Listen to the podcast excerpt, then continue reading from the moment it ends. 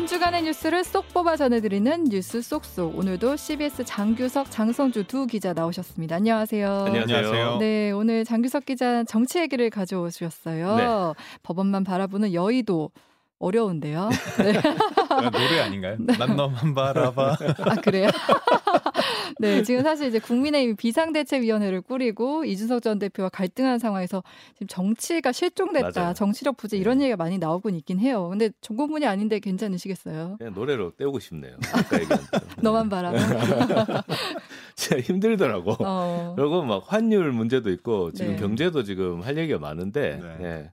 이번에는 좀 그래서 정치 얘기를 하면서 좀 더 원론적인 얘기를 좀 해볼까 합니다. 네. 예, 좀 약간 이제 도덕 선생님 같은 얘기를 좀 해야 될 것 같은데 예. 지금 국민의힘이 좀 답답한 상황이에요. 계속. 그렇죠. 예. 네. 그리고 또 한 주 동안 가장 관심을 끌었던 이슈 중에 하나가 이준석 전 대표가 국민의힘을 상대로 이렇게 당헌 효력정지 가처분 신청을 내고 네. 이 법원 신문이 이제 14일에 있었어요. 이게 지난 14일에. 두 번째다 보니까 예. 확실히 소구력이 떨어지는 것 같긴 해요. 두 번째라서 좀 네. 그렇긴 한데 중요한 거는 이제 이게 또 한 번 법원이 그 효력 정지 뭐 가처분 신청을 받아들이면 네. 국민의힘이 완전히 휘청거릴 수 있는 상황이라서 그쵸. 관심이 있을 수밖에 없죠. 네. 그러니까 이제 좀 내용은 엄청 좀 복잡해요. 근데 좀 쉽게 얘기하면 국민의힘 비상대책위원회가 당원 위반이냐 아니냐 이거 갖고 싸우는 겁니다. 네. 예. 비대위라는 게 원래 당대표가 없으면 이제 비상 상황에서 차기 당 지도 체제를 구성하는 이 전당대회를 하게 되는데 그 전까지 당을 이렇게 비상으로 이렇게 끌려가는 한시 체제잖아요. 네. 우리 앵커가 더 잘 아실 텐데. 예. 근데 이제 이준석 전 대표는 아니 내가 지금 이렇게 시퍼렇게 눈 뜨고 살아 있는데 네. 산채로 묻어버리냐 이런 거지. 네. 네. 그래서 이거는 뭐 국민의힘 당원 위반이다. 대표가 있는데 왜 이렇게 하냐. 이렇게 이제 법원에 소송을 제기했고 1차에서는 가처분 신청이 또 받아들여졌어요. 그래서 네. 주호영 전 비대위원장 직무가 정지됐고. 그러니까 국민의힘이 다시 비대위 시즌2를 꾸립니다. 그쵸. 진짜 뭐 시즌1 드라마도 아니고 정진석 전 국회 부의장을 비대위원장에 임명을 했는데 네. 자, 그래서 이제 문제가 되는 당원들도 대대적으로 손을 좀 봤죠. 네. 그러니까 이제 이준석 전 대표가 이제 복귀를 아예 못하게 이제 못을 박은 거예요. 네. 근데 이 전 대표가 여기에 대해서도 또 이것도 무효다 이렇게 이제 소송을 하고 효력정지 해달라 가처분 신청을 또 했습니다. 네. 자, 법원이 1차 때처럼 이렇게 가처분 신청을 인용을 하게 되면 네. 비대위 시즌 3를 꾸려야 되는 지금. 그러니까 네. 그래서 누가 그 얘기하던 N차 가처분 신청 그 얘기하던데. 네. 몇 차까지 가는데. 그래서 이제 국민의힘이 완전히 진짜 우리가 얘기하던 혼돈의 카오스라고 하는데 거의 그런 상황으로 지금 빠질 수 있는 이런 되게 복잡한 상황이지만 이 본질이 뭐냐면 국민의힘의 목줄을 지금 법원이 쥐고 흔들고 있다는 그런 거예요. 상황이죠. 네. 네. 정치에 사법하다 뭐 이런 얘기도 나오고 지금 네. 뭐 개탄이 많이 나오고 있는데 사실 입법부는 법을 만드는 것이에요. 그래서 네. 사실 사법부가 입법부를 쳐다봐야 됩니다. 왜냐하면 판정을 하는 데 있어서 법이 없으면 사법부는 판단할 수가 없거든. 근데 그러니까 법이 없으면 입법 미비다 해서 항상 이렇게 재판을 할 때 법을 좀 만들어라 이런 얘기도 하고 하는데 결국 입법부가 사실은 이 법을 만드는 기관인데 지금 입법부가 사법부의 입을 바라보고 있는 그런 입장이에요. 예. 그러니까요. 이게 삼권 분립이라고 해서 원래는 사실 세 기관이 좀 동등해야 네. 되는 상황인데 지금 어떻게 보면 사법부가 입법부를 그렇죠. 이제 판단하는 게 된 거죠. 네. 네. 근데 야당도 이재명 당대표의 그 사법 리스크가 본격화하면서 여기에도 이제 결국 사법부가 엮이는 모양새예요. 그렇습니다. 이재명 당대표 뭐 사법 리스크 크다. 뭐 계속 나왔던 얘기죠. 근데 꼭 현실이 됐습니다. 이재명 대표가 지금 엮여서 검찰 수사를 받고 있는 사안이 한두 건이 아닙니다. 지금. 네. 예. 지금 검찰이 뭐 소환을 통보했지만 뭐 지금 결국 불응했던 이 허위사실 공표에 따른 공직선거법 위반 혐의. 그다음에 이거하고 맞물려 있죠. 뭐 대장동, 백현동 특혜 의혹도 있고 최근에는 또 성남FC 3자 뇌물공여 혐의 이렇게 네. 추가되면서 사법 리스크가 지금 본격화하고 있습니다. 지금 민주당은 뭐 부정부패로 기소된 당직자도 정치 탄압으로 기소됐다 이러면은 직무정지를 풀 수 있게 좀 더 쉽게 풀 수 있게 하는 당헌까지 이제 개정하면서 이 방탄 모드에 들어갔다 이런 얘기를 하고 있는데 사실 이것도 근데 이제 검찰이 수사를 해서 뭐 기소를 하고 법원으로 넘어가서 법원이 판결을 어떻게 하느냐에 따라서 네, 네. 결국 또 운명이 이제 판가름 나는 거 이것도 법원이 또 이제 대표의 운명을 막 쥐고 흔드는 거예요. 네. 그러니까 결국 여의도가 법원만 바라보는 상황이다.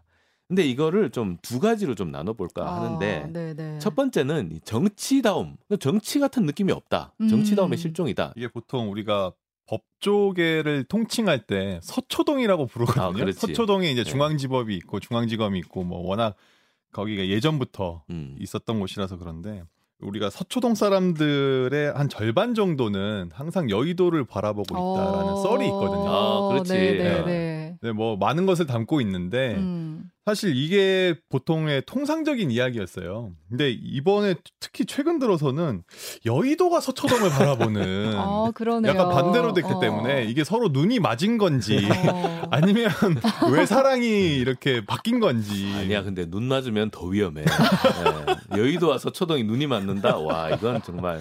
네. 사실 지금 정치권이 정치력이 없다는 얘기는 계속 나오잖아요. 네, 자 이제부터 좀 원론적인 얘기를 해야 되는데 정치는 뭐 기본이 대화와 타협이잖아요. 네. 자원이 한정돼 있고 이 자원을 어디에 쓸 거냐. 아 이것은 사회교과서에서 봤던 내용. 갈등이 빚어지는데 네. 이 갈등을 대화와 타협을 통해서 합의점을 도출하자 하는 게 이게 정치 과정이잖아요. 그렇죠. 네. 네. 이거 사실 되게 교과서에 나온 얘기예요.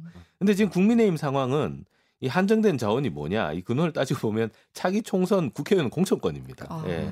네. 윤핵관으로 대표되는 친윤계. 뭐 결국은 윤석열 대통령의 의중을 이제 반영한다고 볼 수 있죠. 네. 그리고 이준석 전 대표. 이 두 이제 세력이 공천권을 놓고 대립을 하다가 이렇게 사단이 난 거죠. 예. 근데 사실 대통령 선거 직후에 뭐 불과 뭐 몇 개월도 안 돼서 대선까지 같이 막 으쌰으쌰 힘을 모았던 세력이 그러니까요. 완전히 깨져서 지금 4분 5일 되는 이런 상황인데. 어제의 내 편이 오늘의 남이 됐어요. 근데 너무 심하잖아. 이거 몇 개월 만에 이렇게 되는 건요. 네. 그러니까 그만큼 대립과 갈등이 상당히 첨예하다. 지금 이렇게 볼 수 있습니다. 네. 근데 대통령도 사실은 갈등을 키운 게 원내대표에게 내부 총질 문자를 보내고 네. 체리 따봉, 이모티콘까지 보내서 네.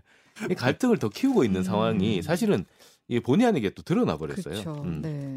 근데 적어도 이게 정치인들이 모여 있는 정당이다라고 하면 사실 대화와 타협으로 이 문제를 먼저 풀었어야 하는 게 맞다. 그게 이제 기본이죠. 네. 우선순위죠. 네. 근데 당권 투쟁이 지금 본격화한 상황인데 누구도 정치력을 발휘를 하지 못했어요. 네. 과거에는 정치권에서 뭐 어떤 분란이 발생하면 내부적으로 뭐 분란도 있고 투쟁도 있지만 결국 누가 딱 나와서 아, 좀 그만하고 네. 이렇게 가자. 이렇게 갈등을 봉합하고 해결하는 이런 과정이 있었어요. 이게 정치죠. 근데 그래서 지금 네. 정치에 어른이 없다는 얘기도 나와요. 그러니까 누군가 옛날에는 좀 통 크게 배포를 네. 풀고 뭐 중재를 하고 이렇게 다선 의원들이 이런 걸 역할을 했는데 지금 좀 그런 무게감 있는 정치인이 좀 없어 보이긴 해요. 좀 안타까운 좀 죄송스러운 이야기긴 한데 다선 의원들은 진짜 많은데 말씀해 주신 것처럼 누구 딱 떠오르는 어떤 그렇지. 무게감 있는 네. 정치는 지금 딱히 떠오르지 않는 것 같아요. 진짜로. 그러니까 선수가 많아도 이번에 이제 대통령은 아예 이제 정치 경험이 전혀 없는 네. 분이 당선이 되기도 하고 이러다 보니까 사실 이게 어떤 면에서는 정치의 어떤 혐오하고도 좀 관련이 있는 것 같아요. 네. 전혀 지금 이런 정치다움이 발현이 되지 않고 있다. 근데 사실 이게 좀 근원을 찾아보자면 이게 좀 국회 선진화법이 도입된 뒤부터 사실 이게 다수당 횡포를 막자 하는 네. 이제 본래 취지가 있는데 사실 이 국회 선진화법이 도입된 이후로 온갖 이 허점을 차단해서 막 편법을 막 만들어내요. 예. 네. 그러니까 패스트 트랙을 상정하고 뭐 최근에는 그런 얘기도 있어요. 안건 심사 소위 구성을 하는데 여당에서 갑자기 당적을 이탈한 다음에 야당 목소리 다시 들어오고 이런 이제 편법도 있고 네. 그래서 이제 정치권에서 야 이게 법 위반이냐 아니냐 해서 이제 고소고발이 난무하기 시작합니다. 사실 이런 분위기가 지금도 계속 이어지면서 약간 이제 그 정치적인 문제를 사법으로 자꾸 끌고 가는 이런 상황이 이제 이어지고 있는데 네. 근데 이제 국민들이 보기에는 내부적인 갈등도 지금 대화와 타협으로 해결을 지금 못하는데 어떻게 지금 사회적 갈등이나 이런 것들 조정하고 합의점을 찾아낼 수 있겠는가. 지금 이 사건의 이제 본질은 결국 그거예요. 국민들이 국민의힘이 정말 제대로 정치를 할 수 있는 집단인가. 그러네요. 네. 네. 이거에 대한 의문을 가질 수밖에 없다는 거죠. 네. 네. 이게 결국은 정치 혐오로 연결되고 결국 정치 신인이 뭐 대통령이 되고 이런 경우도 이제 연결되고 사실 정치인들이 좀 반성해야 되는 부분이 있지 않는가 이런 생각이 들었습니다. 그래서 네. 사실 정치인한테도 지금 이 상황은 매우 위험한 상황이라고 할 수 있어서 국민의힘 가처분 공방 좀 지혜롭게 좀 해결돼야 될 텐데 어떤 식으로 결론이 나든 간에 지금은 사실 좀 모양이 그렇게 좋지 않은 건 사실입니다. 예, 네. 그게 좀 우려스럽죠. 네, 맞는 말씀인 것 같아요. 두 번째 포인트는 뭐가 있을까요? 정의로움의 실종이다. 이렇게 정의의 실종. 네. 예. 그 여기 계신 분들 중에 뭐 피의자로 법정에 한번 서보신 분 계시나요? 다행히 아직은 없습니다. 네. 네. 취재 말고 내 사건을 경찰에 다녀오신 분 있어요? 없어요. 저는 없어요. 예. 네. 저는 피해자로 가본 적은 있는데 피해자? 예. 아, 네네. 어릴 적에 갈취를 좀 당해서 피해자로 네. 예. 다녀온 적은 있는데 사실 내가 가해자로 아니면은 어떤 검찰이나 경찰에서 어떤 피의자로 수사를 받게 되는 경우 이런 분들 그다음에 법정에 서본 분들 그렇게 많지 않아요 생각보다. 그렇죠. 예. 네. 예. 정말 많진 않은데 왠지 그 여의도로 가면 이 비율이 역전이 됩니다. 예. 더 많아요. 가본 사람이 안 가본 사람보다. 네, 네. 자, 그럼 정치인을 뽑을 때 참 이 사람이 어떻게 살았나 이 부분을 좀 더 주의 깊게 봐야 되지 않겠나. 결국은 우리 좀 정치의식이 좀 높아져야겠다 이런 생각을 좀 해봤습니다. 사실 이재명 당대표의 경우 뭐 본인은 뭐 다 사실이 아니다라고 하지만 사법 리스크가 엄청 많이 있다 하는 거는 사실 그게 현실로 나타나고 있잖아요. 네. 예. 그리고 또 우리나라에서 또 가장 영향력인 정치인 윤석열 대통령 같은 경우도 배우자 김건희 여사가 그 모친과 가족 뭐 이런 분들이 다 송사에 휘말려 있어요. 네. 예. 자, 이게 선거 과정에서 우리가 몰랐을까? 다 알고 있잖아요. 다 드러나고. 근데 이 부분이 조금 더 유권자들이 좀 둔감해지고 있는 건 아닌가. 아, 네, 사회적으로. 네네네. 둔감해진다는 표현은 좀 공감되는 것 같아요. 네. 뭐 털어서 먼지 안 난 사람 없죠. 뭐 그렇다고 우리가 완전 무결한 성인을 뽑자는 거 아닙니다. 예수님이 뭐 대통령 할 수는 없잖아요.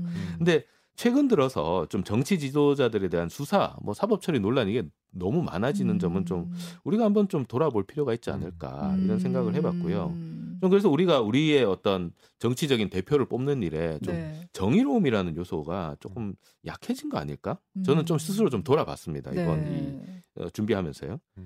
매번 할 때마다 그런데요. 경제도 우울하고 정치도 걱정스럽고. 이게 좀 검찰 공화국 얘기 자꾸 하게 되는데 그러니까 오히려 그 여의도가 검찰들을 키워주는 꼴인 것 같아요. 그러니까 검수완박하겠다고. 그러니까 자꾸 이게 넘기니까.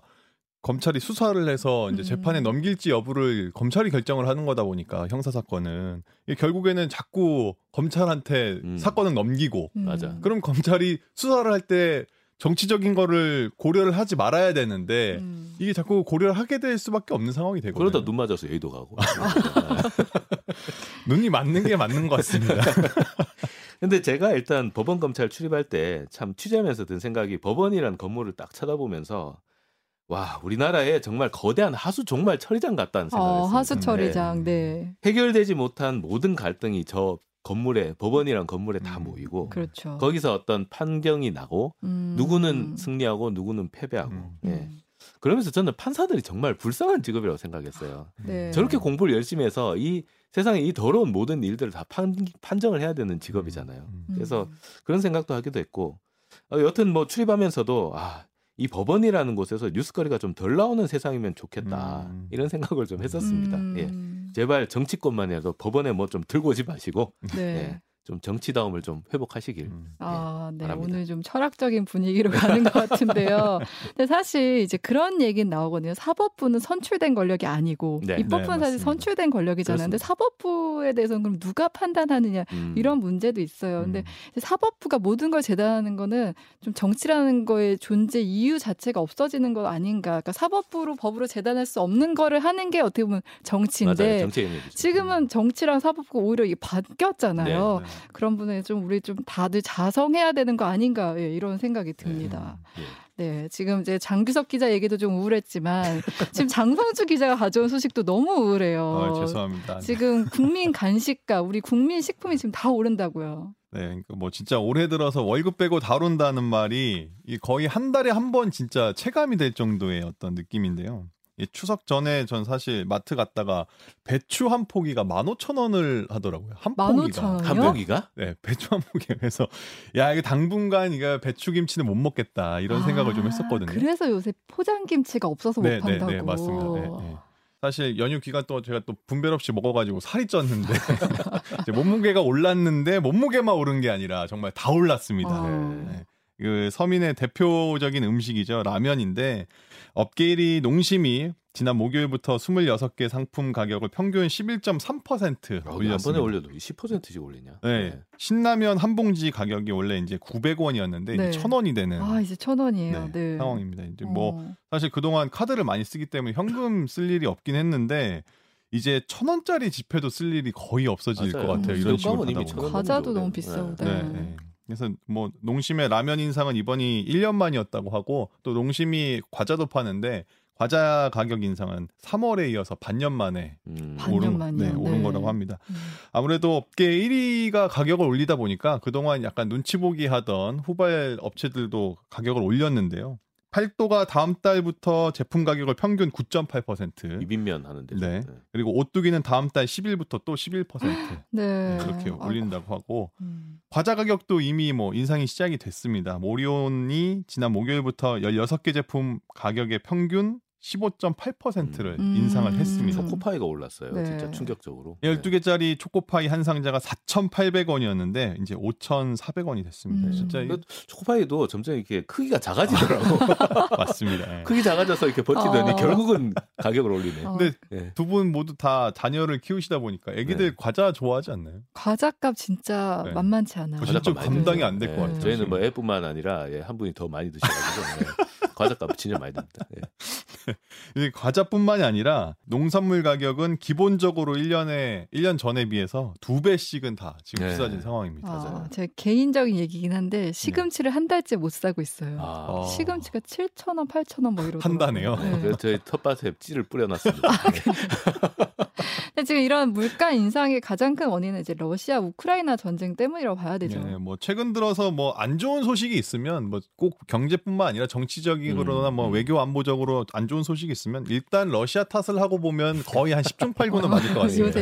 네, 최근에 들어서 네. 그럴 것 같은데 우리나라 이 식품업계 제조 원가 중에서 원재료비 비중이 한 50에서 80% 정도라고 하더라고요. 근데 지금 우리나라는 사실 쌀은 엄청 넘친다고 하는데 우리가 이 가공식품 보통 사서 원재료 보면 쌀도 다 수입산이거든요. 네. 네.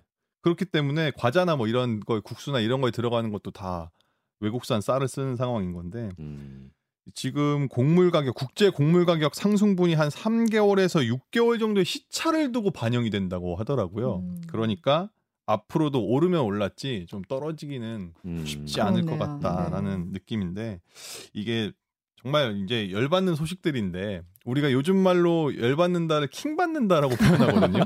네. 네. 근데 이제 킹달러. 네. 킹달러라는 네. 표현이 등장을 네. 했습니다. 네. 원달러 환율이 진짜 미쳤다라는 표현밖에 쓸 수가 없을 것 같은데 지금 뭐 1달러가 1,400원. 이 원달러 환율이 1,400원 찍은 게 역사상 2번 있었습니다. IMF 때랑 2008, 2009 리만 브라더스 때 네. 네. 이렇게 2번 있었는데 지금 환율만 보면 우리나라 경제가 이제 역대 3번째 위기다. 위기급이네. 네, 이렇게 볼 수 있는 상황인 겁니다. 그 달러가 지금 연초 대비 한 20% 올랐는데 그러니까 수입 제품 관련해서는 아무것도 안 하고 그냥 앉아만 있었는데 가격이 20% 올랐다라고 네. 볼 수가 있겠습니다. 지금 뭐 식자재 얘기도 했지만 전기요금이랑 가스요금도 오른다고 하잖아요. 진짜 러시아 요기 안 할래 하는 그만 줘. 네, 먼저 전기요금을 좀 살펴보면 또 있어. 네, 작년 말하고 올해 초에 이미 2번 올랐는데 이게 다음 달부터 또 오릅니다. 네. 4인 가구 기준으로 한 달 평균 한 1,500원 정도 오를 걸로 지금 예측이 되는데요.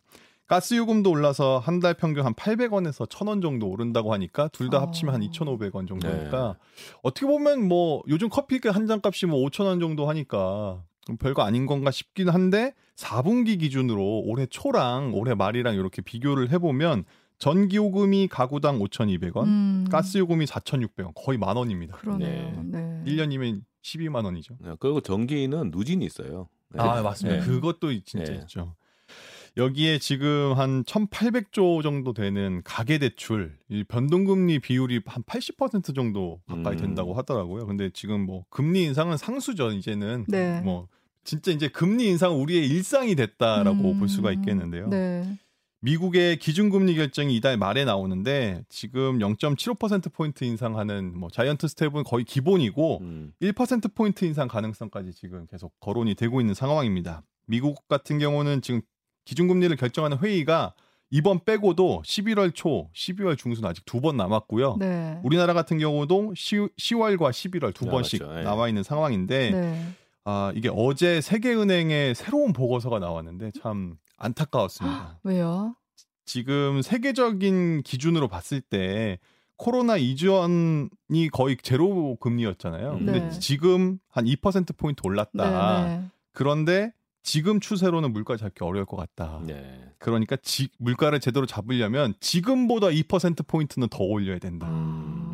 이렇게 전망을 하더라고요. 지금까지 고통보다 또 더 남아 있는 거네요. 고통이. 네. 너무 우울한 얘기를 이제 그만하면 좋겠는데 아직 더 남은 게 있나요? 저도 진짜 빨리 퇴근을 지금 하고 싶은데요. 아, 퇴근 얘기가 나와서 요즘에 좀 저녁 늦게 퇴근해 보신 적 있으신지 모르겠습니다. 저는 새벽에 출근해서 네. 잘 몰라요. 저희는 새벽에 출근하긴 네. 하는데 뭐 회식도 그렇고 아니면 야근도 그렇고 야간에 택시 타실 일이 좀 종종 있으실 텐데 택시가 언젠가부터 좀 부쩍 안 잡히기 시작을 했습니다. 이게 그래서 서울시가 심야 택시 대란을 해소하기 위해서 지금 3,800원인 기본 요금을 4,800원으로 인상하는 방안을 추진하고 있습니다. 네. 이 인상안에 여러 가지 내용들이 담겼는데 조금 더 소개를 해드리면 지금은 밤 12시가 넘어야 심야 할증이 붙기 시작하는데 이걸 밤 10시로 2시간 확대하는 방안도 같이 들어가 있고 기본 거리도 지금은 2km인데 1.6km로 줄이고 또 이제 미터기에 지금 말이 달리고 있는데 이것도 굉장히 이제 더 빨라진다고 하더라고요. 아직도 말 붙어 있나? 제가 너무 옛날 얘기했나요? 예, 거리당 요금 기준이 지금 132m당 100원인데 131m당 100원으로 1m가 또 줄고 시간당 요금도 31초당 100원인데 30초당 100원으로 1초가 또 줄어들고 이게 뭐 별거 아닌 것 같은데 이게 뭐 100m, 1km 이렇게 되면은 계속 그만큼 그렇죠. 늘어나는 거예요. 네.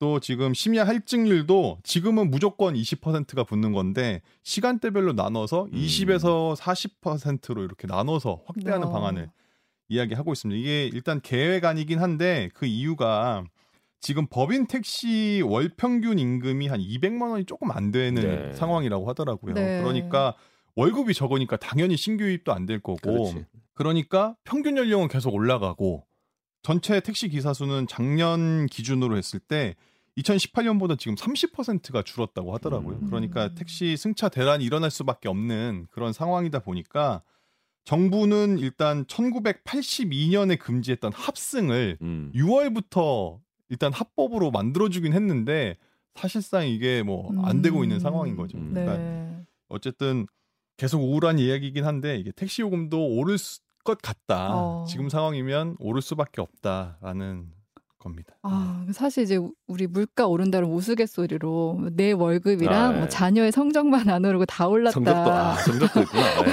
아, 가슴 아프네요, 갑자기. 그 얘기를 했는데 우리가 사실 연초부터 이 얘기를 했었잖아요. 아, 근데 이게 와닿는 느낌이 너무 달라요. 옛날에 진짜 농담이었다면 이제는 진짜 내 장바구니를 걱정하고 내 지갑을 걱정하는 시기가 됐더라고요. 아, 물가 좀 언제쯤 안정될지 좀 안정 빨리 됐으면 좋겠는데 네, 우울한 소식 오늘은 여기까지 듣겠습니다. 지금까지 뉴스 속속 장규석, 장성주 두 분 기자 고생하셨습니다. 네, 감사합니다.